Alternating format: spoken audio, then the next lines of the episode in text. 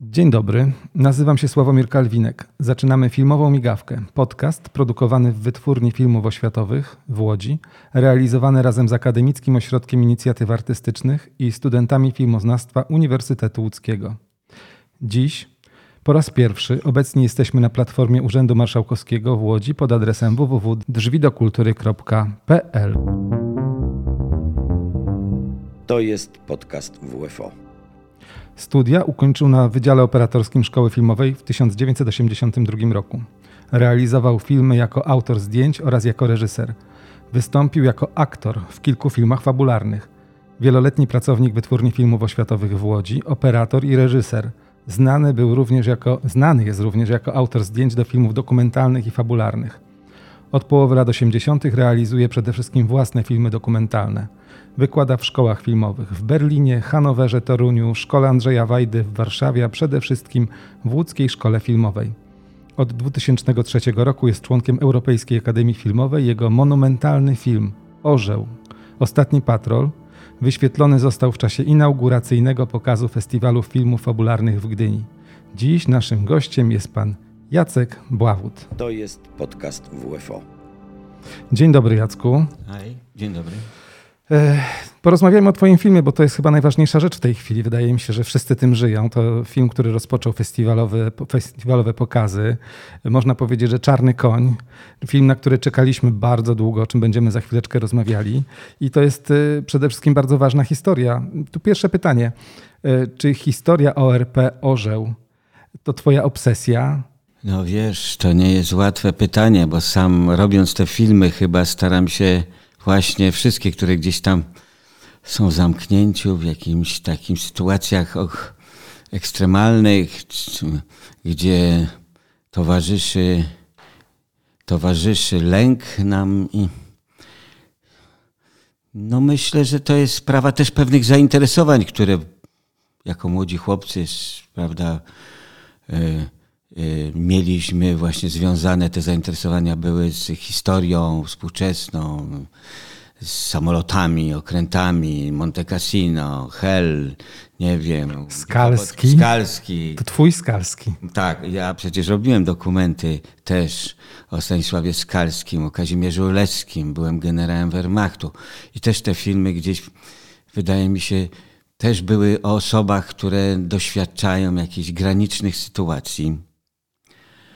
Że, że może to źródło jest też z tego, że się też wychowałem w takich dosyć mrocznych miejscu, oddalonym, właściwie bez kontaktu z innymi ludźmi, gdzie te strachy, nazwijmy to, te lochy, te czernie gdzieś tam towarzyszyły mi. Może łatwiej mi mówić, albo chcę być bliżej. Tak, rozumiem takie sytuacje, gdzie jest duchota, zamknięcie, stres, klaustrofobia, gdzie właściwie nie masz szans na wyjście, że, że musisz na siebie liczyć, że wszystko jest w twojej głowie. No to nie jest tylko sprawa, to jest bardzo osobisty, wydaje mi się, film i to nie jest sprawa, która dotyczy wyłącznie historii Orła, bo historię Orła znamy z podręczników. Jeszcze film był... Buczkowskiego. Buczkowskiego, oczywiście. Mi się wydaje, że to dotyczy czegoś więcej zdecydowanie. Jak sobie poradzić z tym wrogiem, który jest w naszych głowach. No dobrze, ale film był inspirowany jakąś konkretną pozycją, literaturą, prawda? To jest twoja obsesja. Sam mówisz, że twoja żona ledwie wytrzymała te lata, kiedy się interesowałeś tematem Orła. Tylko te Orła, ale ona ledwie wytrzymała, bo wszystkie tematy zawsze były dosyć trudne. I, i angażowana była i zaangażowana była w nie no, bardzo mocno. Także wiesz, e, czym, no wiesz, była ta literatura niewielka, no okruchy. Właściwie szukałem przez wiele miesięcy, jak nie dwóch lat chyba, że szukałem, dorobiłem dokumentację. Tu znalazłem jakiś fragmencik, okruch, tam jakiś okruch. E, e, Później oczywiście podstawą była książka Eryka Sopoćko Patrolem Orła, która była naj, takim, takim materiałem najbogatszym, gdzie przecież Eryk pływał, Sopoćko pływał w, w czasie dwóch patroli, takich bardzo dramatycznych. I po tych patrolach napisał książkę. Zginął od, chyba dwa lata później na, na, na chyba Orkanie, Niszczycielu.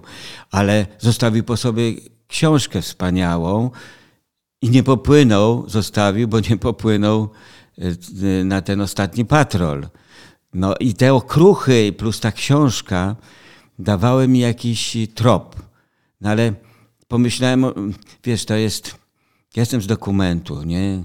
Jakby szacunek dla ludzi, dla ich historii, dla ich życia jest tak ważny dla mnie, że jak ktoś mi mówi, czego zrób tam, dołóż tam, może ktoś był psychopatą albo może gejem, to by ci tak podniosło temperaturę tego filmu. Uważam, że te okruchy, które tam padają, są dr- najbardziej dramatyczne, bo jak ktoś, wiemy, że ma wypłynął w patrol i zostawił na brzegu córeczkę, która się urodziła miesiąc temu, albo, albo urodził się syn po wypłynięciu we wrześniu z Gdyni. On jeszcze go nie widział. I my tylko to wiemy. To wiemy jakby w jakimś sensie, że jaki to wielki dramat, że oni nie doświadczyli tej miłości. Stracili wszystko, co najpiękniejsze w życiu. I teraz wyobraź sobie, że wchodzimy, zaczynamy o tym ględzić, a przecież to jest wszystko wiadome. I teraz, aha, jak opowiedzieć to? To czyli co, będą siedzieć na kojach i cały czas ględzić o tym swoich miłościach i życiu? Czy będziemy wychodzić na zewnątrz z orła, żeby pokazać, że tam tęskni w oknie, płacze żona albo dziecko, albo mama i retrospekcje. To już było. To są schematy, które w każdym filmie, zwłaszcza w okrętach podwodnych, są eksploatowane, bo inaczej nie potrafią tych filmów zrobić. Ale jeżeli ja chcę zrobić, żeby widz się dusił razem z załogą, żeby nie mógł oddychać, żeby jak wyjdzie na zewnątrz po projekcji, to łapał powietrze, bo...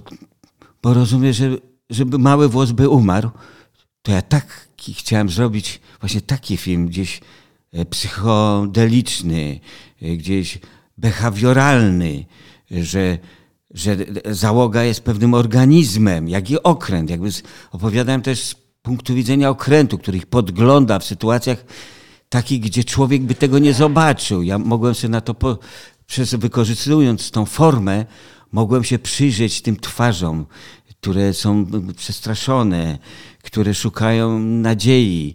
Wiesz, to jest um, um, usłyszeć albo nie usłyszeć, bo orzeł tak samo umiera z nimi. Też des- ta destrukcja następuje wspólnie, umierają razem. Wiesz, i to jest dla mnie... Ta, ta forma była jedyną, która mogłaby z- wejść tak głębiej w ich... w ich te właśnie, w, ne, w tą głowę, prawda? Film był realizowany przez trzy lata, bardzo długo, wszyscy na niego bardzo czekali. Dlaczego tak długo? Jakie środki techniczne zostały użyte do tego, żeby został nakręcony, zmontowany? Ja wiem, że byliście w Belgii między innymi i oglądaliście różne inst- instalacje, tak zwane platformy hydrauliczne. Opowiedz trochę o tym, bo to jest wyjątkowo ciekawe. No, no szukaliśmy, jak to przełożyć teraz, jak stworzyć sytuację, warunki, w których których aktorzy się poczują, jakby byli na okręcie, prawda? No to po pierwsze wybudowanie orła jeden do jednego nie było łatwe, prawda? No chyba jako pierwszy to zrobiłeś. Tak. Zdaje się, że twoja pani scenograf była wręcz... A właśnie, jak to było z tymi scenografami? Było ich wielu? Było ich wielu i wielu, no po miesiącu dużych rozmów, zapału znikało. I pojawiła się Marcelina Kunikowska-Początek, młoda osoba, kobieta i tak trochę spojrzałem, mówię, jak tam cię wymiękli, a tu się pojawia, trochę, tak byłem lekko przestraszony, nie ukrywam, ale jak zobaczyłem jej, wiesz, oczy, jej błyski, taką, widziałem, że tutaj po prostu jakiś bulterier jest. No i zamknęła się tam z całą grupą pod Krakowem w halach i budowali tego, co ja tam jeździłem. Oni wychodzili jak jacyś górnicy ze sztolni jakiejś kopalni Halemba, umorusani, wiesz. I to, słuchaj, to jest w ogóle, myśmy to dokumentowali, to gdzieś te materiały są, bo to było niepowtarzalne. I tak budowała, budowała, że w pewnym momencie jak wszedłem do centrali głównej i zobaczyłem to wszystko, to wiesz co, poczułem, że nie tylko jestem, wszystko wiem, wszystko mam w zasięgu, Jestem w Orle prawdziwym, ale obok mnie stoi Grudziński, tu siedzi na tym miejscu Mokski, tu, tu jest Wierzch. I, I to coś... I się przeniosłem, słuchaj, w tamten czas. Prawdziwy film o prawdziwej tego. historii, o prawdziwych ludziach. Ale przeniosłem się, teleportowany zostałem. I później ta teleportacja trwała bardzo długo, bo pisałem scenariusz bardzo długo i, i codziennie już nie mogłem się doczekać ranka, żeby znowu znaleźć się wśród, załodze, zało, wśród tej załogi i z nimi płynąć, wiesz, i płynąć, i być tam. Ja już nie chciałem wychodzić z tego, wiesz, z tego... Już miałem w głowie, byłem, już byłem w innej rzeczywistości. Właściwie każde wyjście, oderwanie się od tego było jakimś niezrozumiałym, jakimś niepotrzebnym czasem, który, wiesz, jest no, ważny, tylko ja nie chcę. A ten film został, to też jest wyjątkowy, jeżeli chodzi o realizację, ponieważ ja tutaj wspomniałem, że film korzysta ze scenografii, która jest w wymiarach jeden do jednego prawdziwego okrętu. To jest wyjątkowe. Filmowcy potrzebują przestrzeni. My tu jesteśmy w takiej ciasnej przestrzeni. Widać, jak trudno nam jest nakręcić. A w ogóle trzeba bardzo dużo miejsca dla tych kamer, dla tych obiektywów, tych wielu kamer, bo następną sprawą, o której za chwileczkę będziemy rozmawiali, jest to, jak to było kręcone. Dlaczego chciałeś stworzyć taki, nazwijmy to wprost, żyjący organizm okrętu? Jeszcze nie powiedziałem o tym, że ta cała scenografia, która była w modułach, bo by się nie dało pomieścić, to, to jego nawet hal takich nie było. Na takiej platformie, która była sterowana, która imitowała ruchy fali, wybuchy. Do tego był dołożony dźwięk, żeby oni czuli, bo ten dźwięk pod wodą się, jest pięciokrotnie większy, że jak na przykład płynęli przez pole minowe i te łańcuchy ocierały tych min burty, to w środku w rzeczywistości było tak, taki dźwięk, jakby ci wiertarką mózg prze, przewiercano. I myśmy ustawiali głośniki wokół, to jest zasługa Radka Ochnia, dźwiękowca, który, wiesz, budował takie ciągi w głośnikach i dawał tym aktorom, wiesz, takiego czadu, albo puszczaliśmy im pieśni jakieś, patri- takie patriotyczne w tym sensie, które ich wzruszały w momencie, kiedy się dowiadywali na przykład, że tam spalono ileś wiosek w Polsce, oni to słuchałem, to trzeba, wiesz, to się działo na... I mało tego, to zamknięcie. Oni nie mogli wyjść, bo ta platforma była zamknięta, oni byli jak w statku kosmicznym, nie? Ciepło, kombinezo wełniane, swetry, mundury, ciągle kapiąca woda. Oni... w wodzie, wszystko mokre. I tam ich trzymałem, wiesz, po dziesięć tam godzin czy dwanaście. Oni po prostu zdychali tam naprawdę. No wiesz, no ja się nie wyobrażam. No wiesz, by to powiedzieć, to może okrutne z mojej strony było, ale, ale żeby to poczuć, co oni tam przeżywali, w jakim byli stanie, że to nie był pot... charakteryzowany. To nie było nic udawane. To nie była scenografia odsuwana. odsuwana. Teraz założymy, położymy jazdę, kamera na szynach, odjedzie, przejedzie, przyniosą herbatkę aktorowi, wiesz, wszystko będzie dostęp, wygodnie, każda ekipa cała wejdzie. Nie. Tam jest, wiesz, na takiej przestrzeni, jak tu mówisz, było kilkanaście osób. Jeszcze pięć, sześć kamer. Jeden szwękier, który, wiesz, no to była w ogóle lot w kosmos, no, wiesz, przedsięwzięcie nie, nieprawdopodobne. I,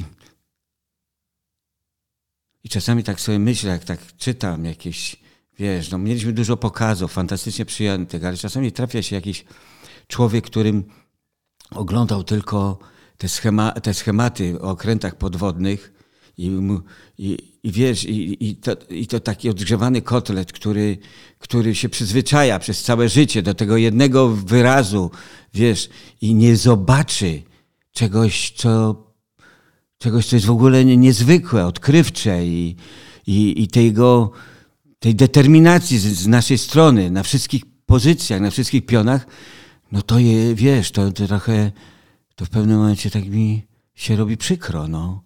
Ale to chyba dlatego, że wszyscy mają w głowie ten film Petersena, Wolfganga Petersena, Das Boot, czyli okręt. To jest taki, powiedziałbym, ikoniczny obraz przedstawiający marynarzy na okręcie, a ty, z tego co wiem, właśnie chciałeś od tego odejść. No tak, no chciałem pokazać zupełnie co innego i w takim wymiarze egzystencjalnym, takim, wiesz, zaj- zajrzeć im... Tym bohaterem jest, wiesz... Petersen to jest świetny film, ja nie mówię, to jest absolutnie świetny Genialna film. książka, tak. nawet A powiedziałbym lepsza. Książka jeszcze lepsza od filmu. Wiesz, ale tam, w tym filmie tam się cały czas gadałem, może to dlatego, że to niemiecki okręt, bo tam się gęba nikomu nie zamyka, ciągle o czymś gadają. A generalnie ja wychodzę w patrol, gdzie od razu Morze Północne jest małe, to nie jest Atlantyk czy Pacyfik, że oni od razu so, są atakowani i oni właściwie... Ich walka polega na przetrwaniu, na dnie i siedzeniu cicho, żeby ich, i nie można nic mówić, bo jak tylko powiesz słowo, jak tylko coś spadnie, klucz na przykład, no to oni cię nasłuchują, cię cały czas cię polują na ciebie. No wiesz, to nie jest film, który polega jakby, wiesz, bo słyszałem właśnie taki, wiesz, że Raczek jest takim sympatykiem tego Das Boota i on po prostu, wiesz, on nie rozumie, że tam się w tym filmie u mnie nie, nie gada, nie mówi, bo ja leżę na dnie, ja mam inne kino. A on jest, wiesz, obejrzał czterdzieści razy podobno Das Boota. No i teraz wiesz, on, dla niego wszystkie, cała jego struktura y, y, krytyka filmowego lega, poległa w gruzie, bo tą poręcz, którą trzymał, ja mu zabrałem, nie? I on się przewrócił, jak dziecko. Wiesz, no bo... Wiesz, to jest coś niezwykłego, jak można być tak skostniałym, wiesz.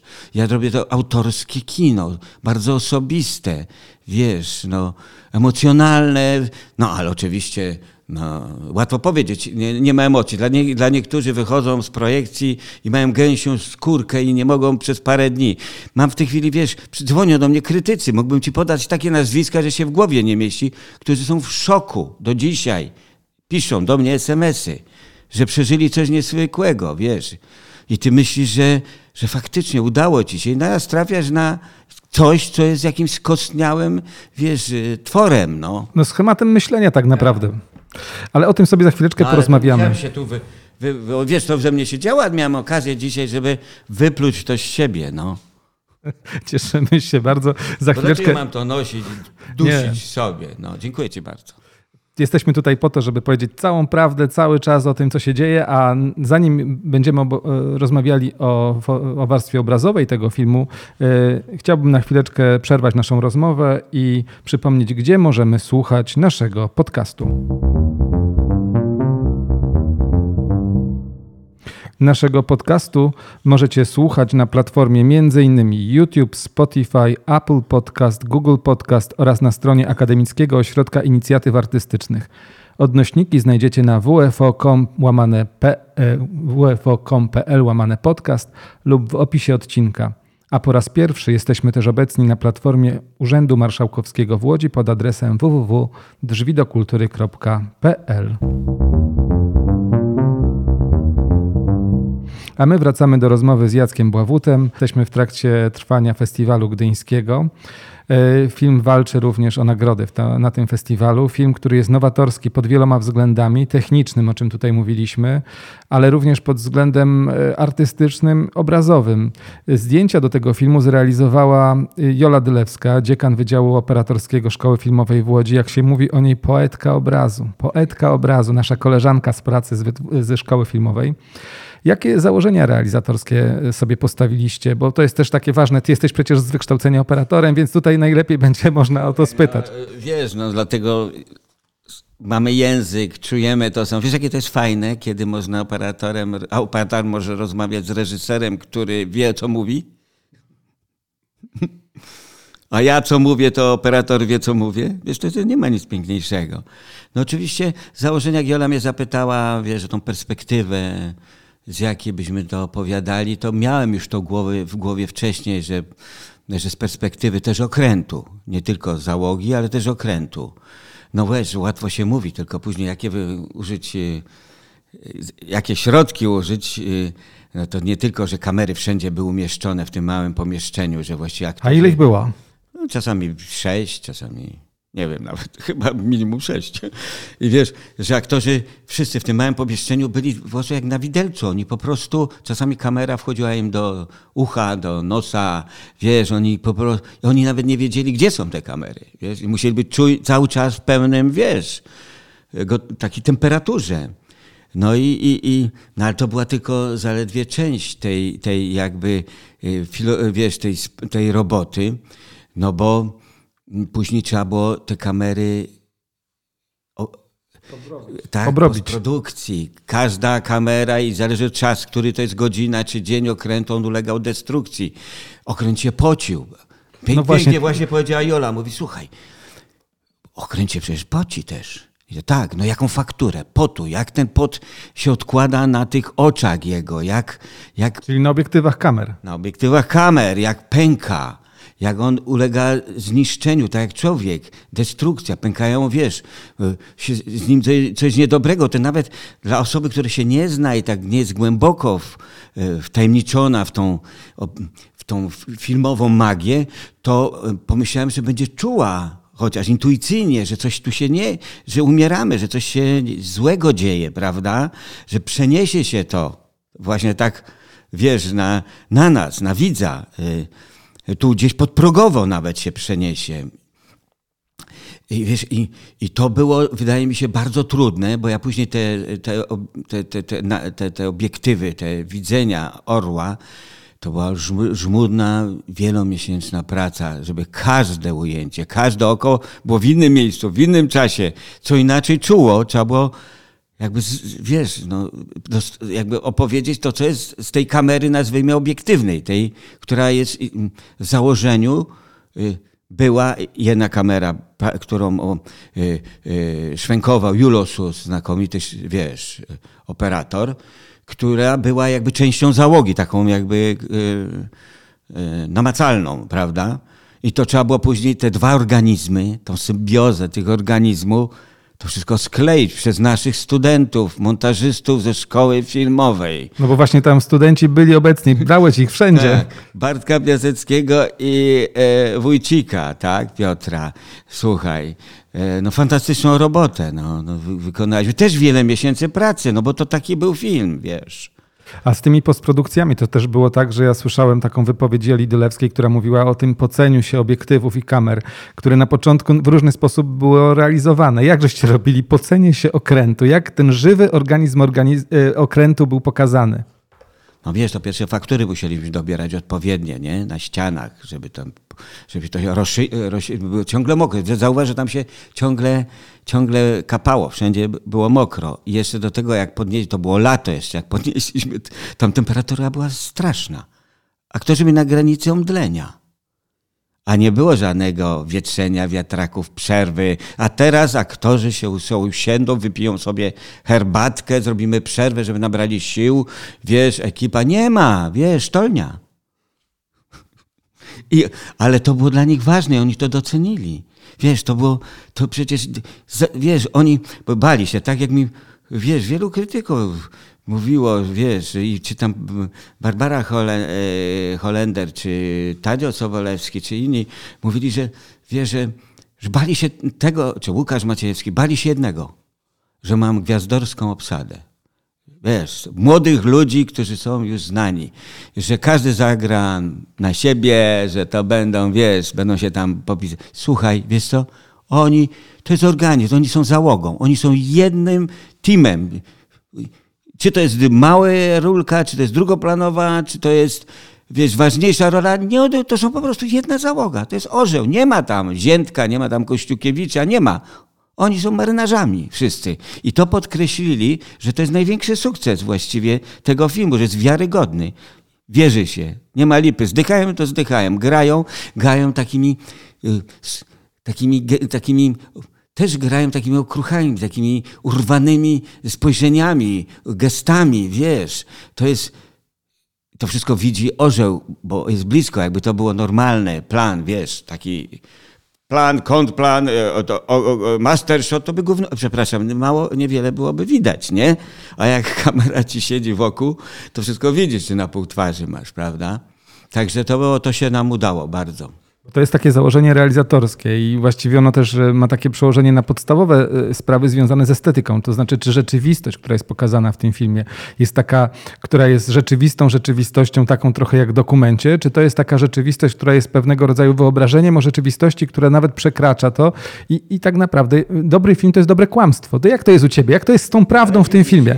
Gdybym wziął ich historię, na przykład ktoś tam ma żonę, dwuletniego synka, Mareczka, który widzi przez peryskop, gdzieś tam podglądają w jakimś porcie sytuację ja bym zaczął wymyślać coś na temat jego małżeństwa, że wiesz, że on tam, nie wiem... Dramatyzować. Dramatyzować, dramatyzować. Że, że żona jest chora na raka i on jest tu i nie może jej pomóc. No, no oczywiście, albo wprowadziłbym geja na okręt, co by było bardzo, bardzo się atrakcyjne. Słuchaj, to jest nie dla mnie niewyobrażalne.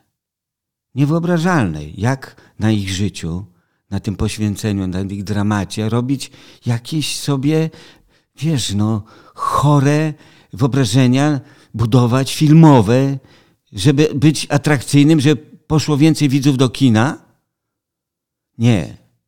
Szacunek. To, co jest o nich powiedziane, to jest wszystko, to jest to, co najważniejsze, to my wiemy. Jeżeli ktoś przynosi kucharz galaretkę z ananasikiem na tej galaretce i mówi, że ten przepis dostał do kapitana, mówi, że ten przepis mu matka jego dała, kapitana, to jest prawda, bo kapitan Grudziński, jak załoga się dobrze sprawowała, to miał u siebie w kajucie, w mieście miał puszki z ananasem i w nagrodę za dobre służbę dawał te ananasy i uwielbiał tą galaretkę.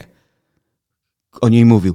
To, co wiedziałem na temat Grudzińskiego i jeszcze parę rzeczy się dowiedziałem, które są w filmie. Ale to jest piękniejsze niż teraz re- robić retrospekcję, przenieść się do domu mamusi, która robi galaretkę. On wiesz, i, i, opowi- i, i jakby jest sytuacja retro jakby w czasie i opowiadamy jakąś historię stamtąd, prawda? No przecież to jest w Das Bo- to, to może być nie tylko. W Das Bocie to jest bardzo ładnie ujęte, ale większość filmów o okrętach podwodnych... Bo, bo, masę, wy, wy, polega tylko na tym, żeby jak najszybciej przenieść się do, do, do przeszłości, na zewnątrz.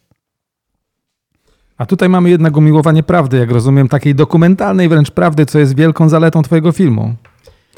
No, no tak, no co może być, jak mi podaje, do mnie piszą, słuchaj, przeżyłem to, to jest wiarygodne, ja w to wierzę, no. No to chyba dlatego, no bo jakby oczywiście film zbudowany z fikcji też można uwierzyć. Ale film, który nie, wiesz, jakby wchodzi w taką, w taką tkankę, że czujesz to intuicyjnie, że nie nadużywasz, że nie fabularyzujesz, konfabulujesz, wiesz, tego, to się czuje. Czy ty sobie, wiesz, bawisz się tą historią, czy ją wykorzystujesz jest jako pretekstem. No to jest to... Nie ujmując nic, Orzeł Buczkowskiego, to on z prawdą niewiele ma wspólnego. Przecież tam się nic nie zgadza. Tam tylko fakt Tallin, ucieczka tego, ale przecież to, że oni napadli ten okręt, który tankowali z jakiegoś zbiornikowca, nieprawda. To, że przechodzili przez cieśniny i ten mówił po niemiecku do okrętów, nieprawda. Załoga, tylko jeden Kłoczkowski jest gdzieś i ociera się o prawdę historyczną. Reszta nie wiesz, kto był, czy to jest ten z załogi, czy tamten. Nie mogli oni, u, też politycznie jest nieprawdą, absolutną, bo przecież Rosjanie, przecież to był film kręcony w czasach komunizmu, a tam podstawową dramatem było to, że Rosjanie wykorzystali ucieczkę Orła, że Estończycy nie przypilnowali tego i wkroczyli do Estonii i za chwilę zajęli Polskę. Z tego się zaczęła, wiesz, taka uruchomiła się rosyjska inwazja sowiecka na Na, na nas, prawda? Ale tego tam nie ma. Ale też nie chcemy spoilerować filmu, bo on jest dużą taką e, gratką dla historyków, ponieważ ty w filmie opowiadasz, jak to się stało, że jedna z hipotez e, bardzo dobrze udokumentowana, jak wiem, dotycząca tego, co się stało z Orłem, dlaczego, dlaczego on poszedł na dno. I to jest też inna sprawa, której tutaj chyba nie powinniśmy opowiadać, bo zachęcamy do pójścia do kina. No ale mówisz teraz o moim filmie. Tak, no ja, ja nie mówię w kontekście, że Orzeł Buczkowski jest złym. Ja, ja uwielbiam ten film, ja go oglądałem wiele razy, ja mogę jeszcze dziesięć razy zobaczyć. On ma swoją magię, on cudowny jest film. Tylko ja mówię o pewnych, że to nie jest film historyczny, tak, tylko ma jakby pretekst historyczny. A twój film po prostu wykracza poza rozrywkę, krótko mówiąc, staje się pewnego rodzaju głosem w, w, w historii. Słuchaj, ja, moim konsultantem był Hubert Jando i Grzegorz Świątek, który, którzy przez wiele lat, Hubert pisał pracę doktorską na temat Orła, Ostatniego Patrolu. Prześwietlił wszystkie archiwa, niemieckie, brytyjskie, wszystkie dzienniki kapitanów, którzy pływali w tym czasie w akwenie Morza Północnego. Czyli od dwudziestego trzeciego maja do szóstego czerwca. Tak. Słuchaj, wszystko przesiedził. Do dnia i godziny. On każdą godzinę, hipotetycznie oczywiście, bo w pewnym momencie straciliśmy kontakt z Orłem, ale rozkazy mamy prawdziwe, które szły do niego. Nie dostawaliśmy zwrotu, ale rozkazy były prawdziwe. Powiedz, dlaczego tak jest na, na okrętach, bo to też nie jest takie oczywiste dla tych, którzy nie znają się. No, dlatego, że mogło być uszkodzona radiostacja, ale przede wszystkim chodzi o to, że nie można zdradzić swojej pozycji. Że jakby nadawali, odpowiadaliby na rozkazy, od razu by przeciwnik wiedział, gdzie są. Prawda? I by po prostu ich zbombardował. Tak, tak. I, i, i my się, ja się trzymam tej hipotezy, którą właśnie Hubert prześledził. Oczywiście po drodze mogło się wydarzyć, przechodzę kilka hipotez w filmie, ale z, z niektórych wychodzą, prawda? A, a jest jedna, która, która jest prawdopodobieństwo, jak mówi Hubert Jando, jest dziewięćdziesiąt dziewięć procent, że tak się wydarzyło. A jak się wydarzyło, to zapraszamy już Państwa do kina. A powiedz proszę, jak w ogóle film został przyjęty? Przyjęty przez publiczność festiwalową, przez krytyków, o których tutaj przed chwileczką wspomniałeś, no i Twoich kolegów, naszych kolegów, którzy też zajmują się realizacjami. Przez kolegów bardzo. No to nawet dopisał niedawno do mnie Sobieszczański, który po prostu taką... Maciej naukę... Sobieszczański, to jest nasz wspaniały tak. kolega, scenarzysta, reżyser. Ta, taką, tak pięknie odebrał. Zresztą ludzie podchodzili, no niezwykle przejęci tym, wiesz, przeżyli to, ale podzielił, podzieliła, krytyka się podzieliła. Krytyka się podzieliła, film podzielił. Wiesz, są tacy, którzy są absolutnie, to co mówimy, to co chciałem, widzą, nie, przecież nie mówiłem, to piszą o tym i mówią do mnie, a są, są tacy, którzy w ogóle, jak wiesz, no, zupełnie Das Boot i nic więcej. A ludzie? Ludzie na widowni? Bardzo. Wielkie mieliśmy brawa, mieliśmy spotkania, masę spotkań miałem w Gdyni, wszyscy przychodzili, ale naprawdę tak wzruszonych, tak wzruszeni, że... Że wiesz, tak jak z najlepszych moich filmów dokumentalnych wzruszeni. Życzymy, żeby twój film zdobył jak najwyższe nagrody, najwięcej nagród, naj, najlepszych, wygrał Gdynię. Naprawdę tutaj nie tylko Wytwórnia Filmów Oświatowych, z którą jesteś związany, ale w ogóle całe środowisko i Łódź. No i też Urząd Marszałkowski, który, na którego prośbę między innymi z tobą tutaj rozmawiam. Jesteśmy za tym, żeby jak najlepiej się udało w Gdyni i nie tylko. Nie dziękuję, ale wiesz jak, wiesz, jak jest, że...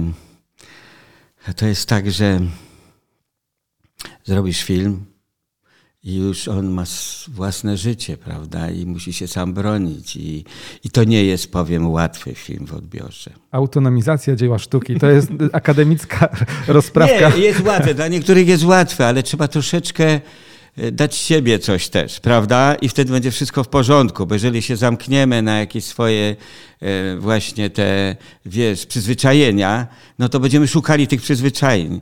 przyzwyczajeń. No jak się otworzy, jak się otworzysz na ten film, to myślę, że żeby się zaokrętujesz. Zostaniesz częścią załogi. I tego wszystkim Państwu życzymy, naszym słuchaczom, którzy słuchali Filmowej Migawki. Dziękujemy, Jacku, za rozmowę, a my w takim razie musimy zbliżać się już ku końcowi.